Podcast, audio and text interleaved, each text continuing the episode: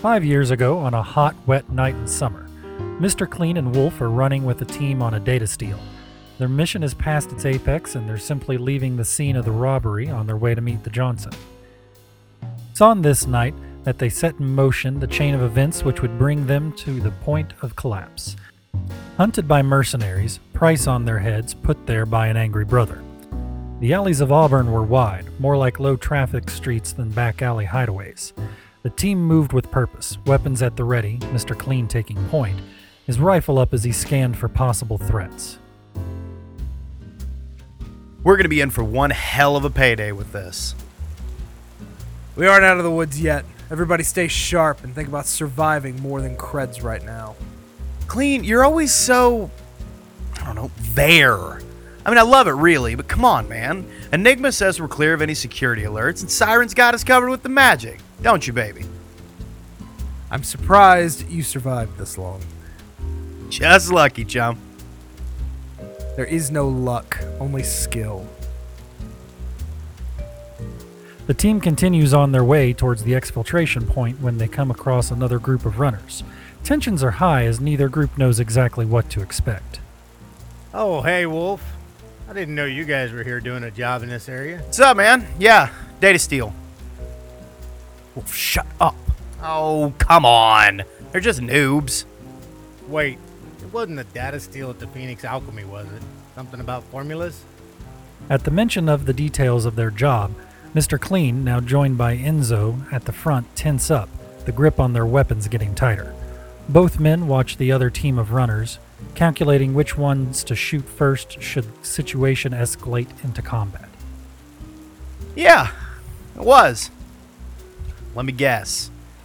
You guys got the same job, huh? Damn it. Yeah. I told you something about Johnson was off. Hey, whoa! Hold on a second. So what does this mean? It means they already did the job, Felix. They're on their way to get paid. We weren't fast enough. Oh, hell no! I did not do all that work just to not get paid. Win some, lose some, kid. This time, you lose. Hey, screw you, kitchen cleaner.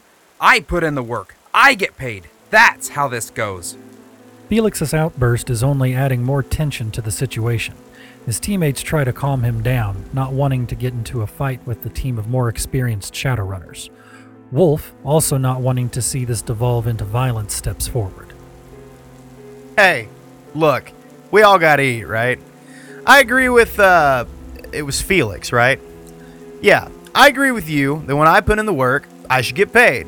But since we did all the work, I can't just hand this over and let you get paid for doing nothing. So how about this? We'll pay you a cut of what we made. It's not coming out of my share. I'll take it out of mine. That way everybody gets something. What price did Johnson tell you? $35,000, right? We're getting $7,000 apiece. So how about I pay the four of you $1,500 and we call it even? Wisp? Wolf produces his comlink and Rat Trap, the other team's face, does the same, and they begin the short process of making the exchange. But Felix is not happy at all with this turn of events. Nah, it ain't whiz, dog. And I was promised $7,000 for this job, and I ain't getting less than $7,000. Felix, shut up. Be happy we're getting anything at all. Felix, don't mess with them. They kill people for looking at them wrong. God damn, that rumor's still going around. Look, kid, I don't have to be nice to you guys. I can just as easily walk away from all this and let you all starve. I'm trying to be a chum here. Frag you! You ain't no chum! I'll take that fragging data from your corpses! Felix draws his pistol, an Ares Predator. Points it at Wolf, who hasn't had the time to react to anything that has happened yet. Before his eyes get even the chance to go wide with the surprise, a burst of fire from an assault rifle rings out. Felix's chest convulses as five small crimson explosions erupt. He drops to the concrete of the alley, dead. Blood soaks into his t-shirt and mixes with the rainwater beneath him as it drains from his lifeless body. Mr. Clean, his movements rapid, almost jittery from the high-rating wired reflexes, kicks the pistol away from the body, his rifle still leveled at the younger runners before him. Whoa, it's clear! Clean, it's clear! Calm down. Mr. Clean lowers his rifle and deactivates the wired reflexes with a shudder. Wolf quickly finishes the transaction with Rat Trap, and the team of experienced runners quickly ushers the younger team on their way. Neither wants to be around when Lone Star arrives. All right, look, chum, when my partner gets here, it won't be good. So please, tell me what we did to you. His name was Michael, but his team called him Felix. Felix. I know that name. Yeah, who are you to him? I'm his older brother, and you and Mr. Clean are the sons of bitches who killed him. That's why I want you dead. Your brother pulled a gun on me. Didn't you ask any of his teammates? They would have to back up the story. Clean shot your brother to protect me. I spoke to his teammates, but I didn't need to. I already knew what had to be done. I couldn't touch you in the shadows even with my team. Clean was far too secretive.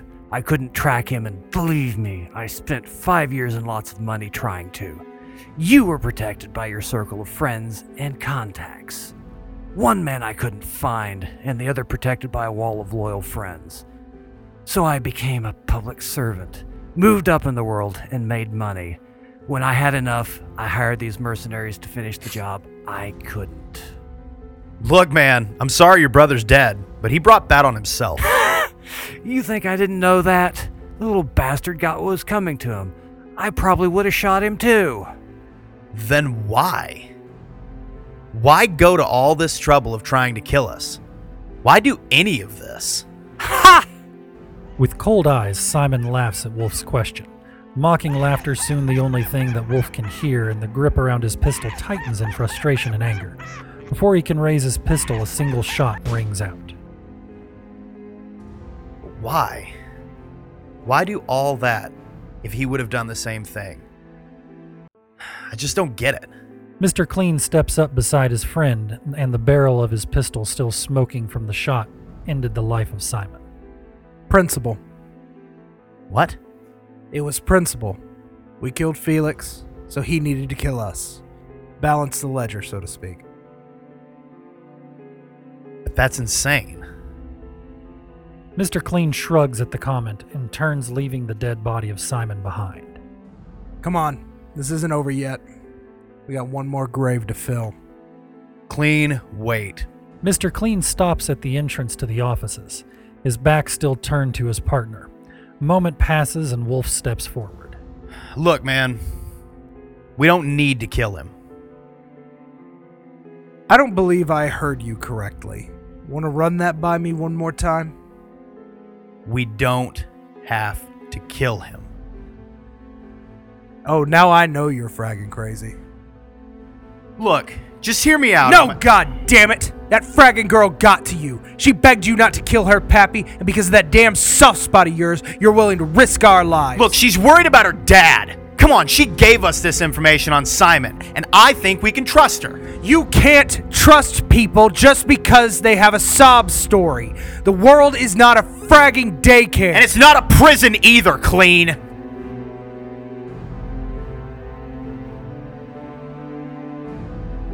The two friends glare at one another for a long moment before either speaks again. When one does, it's Mr. Clean. You're an adult. Do what you want. I'm not the one who has to worry about him tracking me down again. But if he comes back at us again... If that happens, I'll put a bullet in his head myself. Fine. The pair return to Enzo and the other runners. They have Spectre cornered in the office of the next warehouse over. Before entering, a car pulls to the stop, and a small, thin girl with long, matted red hair steps out. She waits with Mr. Clean as Wolf enters the warehouse to negotiate. Spectre! It's Wolf. What do you say we parlay? Parlay? What are we, pirates? Well, I mean, kind of. I mean, in a sense... Okay, look, Simon... Your employer? He's dead. All your men? Well, they're dead too. Sorry, I couldn't stop Clean there. He has a thing for making examples of people who try to kill him. Then why are you even talking to me? I'm the leader of this little hit squad, remember? Why hasn't he come through these doors guns blazing? Well, it's because I'm sticking my neck out here. Your daughter called us. She doesn't really want to lose her dad. My daughter. Oh. Drek. She's not my daughter. All I did was keep a tribe of idiots from burning her at the stake. She's one of those techromancers, and I scared the locals to cut her free. She's just followed me around like a lonely puppy ever since. She's not my daughter. She's just an asset to be used. A valuable asset, but only that. Yeah, well, I think she thinks a bit more highly of you than that. She's paid me to try and keep my partner from killing you. So I guess if I don't take this chance, I'll be looking the gift horse in the mouth, huh? Something like that. Well, hell, if he's not gonna shoot me when I walk out that door, then fine. I'll pretend to thank my daughter, and I'll get out of here. But just so you know, you're making a big mistake. So everyone keeps telling me. Spectre and Wolf leave the warehouse and walk outside. Spectre is disarmed, and Mr. Clean is visibly uncomfortable letting him get into the car with Cypher and leaving. As they drive away, the Shadowrunners get into their car and drive back to their hideout. Along the way, Wolf is bothered by something that's been nagging at him for several days. Hey. How did you know that Spectre was coming for us that night? The windows to the shop were too high for you to see out.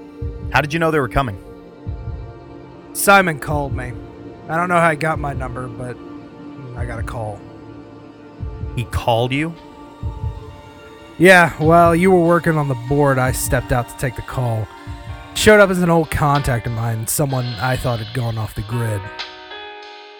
Hello? Who is this? Mr. Clean, 5 years I've looked for you and your friends, and tonight I will be getting justice. Who is this? How did you get this number? Neither of those questions matter. The only thing that you need to know is that Felix will rest easy now. Oh, don't call this number again. Don't worry, I won't have to after they're done with you. Oh, Drek, guns up, guns up! That's all I knew at the time. He never gave me his name, but that little comment told me somebody was coming. If he hadn't called the gloat, we'd probably be dead. Scratch that. We would be dead. But he mentioned Felix, and you didn't think to bring that up? I was more concerned with the mercs than finding out who hired him. The pair drop off their fellow runners, and they all split up and go their separate ways. Wolf drives Carlos and Sin back to their garage apartment in southern Touristville, enjoying a peaceful night's sleep for the first time in days. Mr. Clean drives back to his home in Tacoma, and comes to find his girlfriend Elisa on the couch having fallen asleep watching Tritium. Cypher uneasily drives Spectre to a street dock she had found earlier, and she sits in the waiting room worried about a father who doesn't love her back. Through it all, the rain continues to fall on Seattle, and the sun rises and a new day begins. But here marks the end of another day in the life of a deniable asset.